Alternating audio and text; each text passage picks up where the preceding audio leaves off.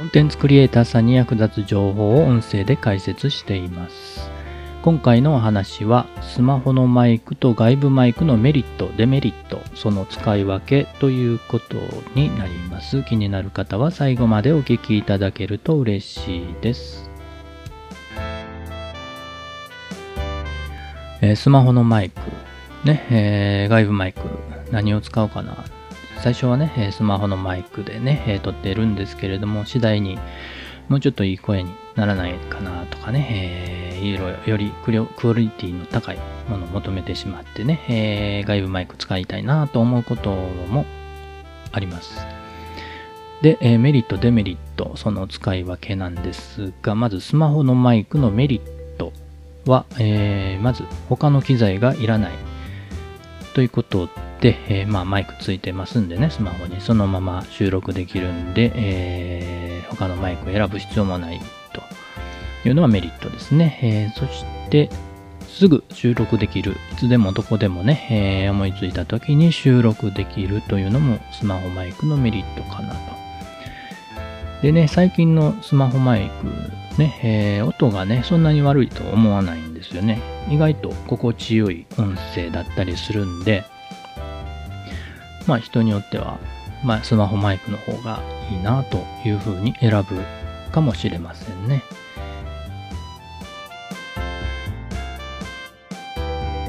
スマホマイクのデメリットというところで言うと、うん、やっぱりノイズが入る。無音の時にね、えーノイズが入ってることを感じるかもしれない。まあこれ、あの、聞いててわからない人も多いかもしれないんですけれども、データで見るとやっぱりね、えー外部マイクで収録したものとノイズの入り方はちょっと違いますね。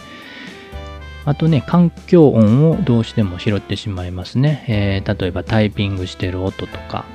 ね、えー机の上にスマホを置いてたりすると、えー物を置いた時にね、テーブルに物を置いた時にコツンコツンという音は結構響いたりするかなと思いますね。えースマホをなんかね、毛布の上とかね、えーせてやるという方もおられるかもしれないんですけれども、ちょっとね、テーブルが狭くなったりね、うん、することもあるかもしれませんね。えー、あと、まず、クリエイティブな作業をね、したいなと思った時に、スマホではなかなかそれができないので、いっぺんパソコンに持っていかないといけないようなことも出てくるかもしれないですね。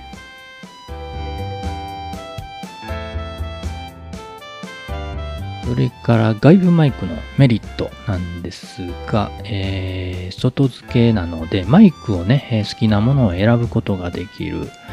というのはメリットかなと。いろいろね、えーマイクだけでも種類があります。ね、えー声、音質、全然違ったりしますよね。もう一つ、う声だけを拾うことができる。これはまあマイクにもよるんですけれども、そういうマイクを使えば声だけを集中してきれいに収録することができる。で、パソコンとかでね、収録するんであれば、後で、えー収録した後に編集することもできますし、収録の時にもね、いろいろ工夫すれば、クリエイティブな作業もできるのかなと思います。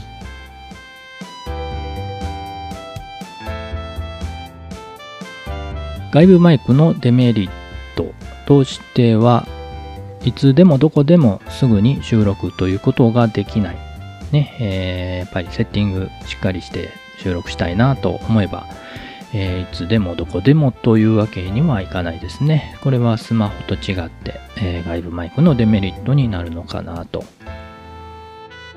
それと、マイクにお金がかかってしまう。まあ当然ですね、外付けマイクをつけるので、マイクの分お金がかかりますね。まあ安いマイクでも3000とか4000とかします。ねえーいいか、いいマイクになるとね、もう何万、5万とかね、10万とかありますからね。で、結局ね、えーいいマイク使いたくなるんですよね。うんまあ私の場合はその安い3000円ぐらいのマイクのまま使ってますけれども、やっぱりあの、いいマイクでね、えーおすすめしてる人の配信とか聞くと、やっぱ違うなと感じることはありますね。あと品質を求めるため編集作業が増えてしまうというのも外部マイクのデメリットかもしれないですね。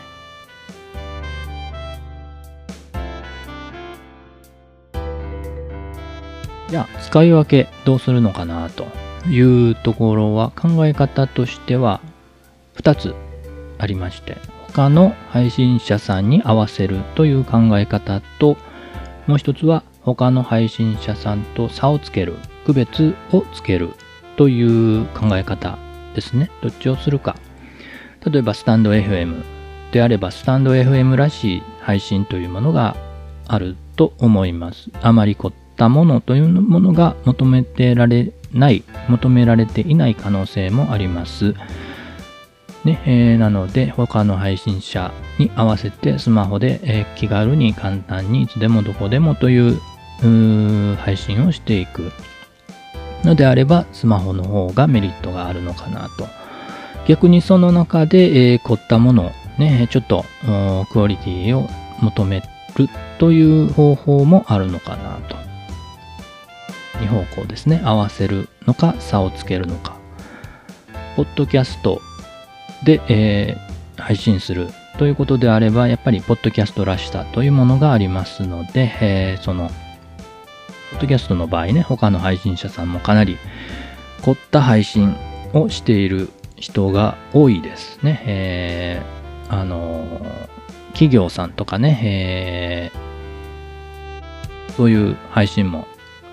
ありますしね、メディアさんとかね、そういう中で、えー、どう配信していくかというところで、えー、クオリティが低いとね、えー、悪く目立ってしまう可能性がありますので、そういった意味で、ポッドキャストで配信していこうと、ね、えー、今やってるのか、これからやろうとするのか、という考えであれば、やっぱり外部マイクを使って、よりクオリティの高い配信、収録、編集をしていくことも必要かなと思ったりしますね。はい。使い分け、ね、え、必要だなと思います。一度繰り返しますと、使い分けね、2つの方向性。他の配信者さんに合わせるという考え方と、他の配信者さんと差をつけるという考え方。そのそれぞれのね、スタンド FM ならスタンド FM、ラジオトークならラジオトーク、ボイシーならボイシーでね、えー、その2つの考え方は、えー、していく必要はあるのかなと。まあ、あと、それに合わせてね、配信テーマ、内容も変えていく必要もあるのかもしれないなと思います。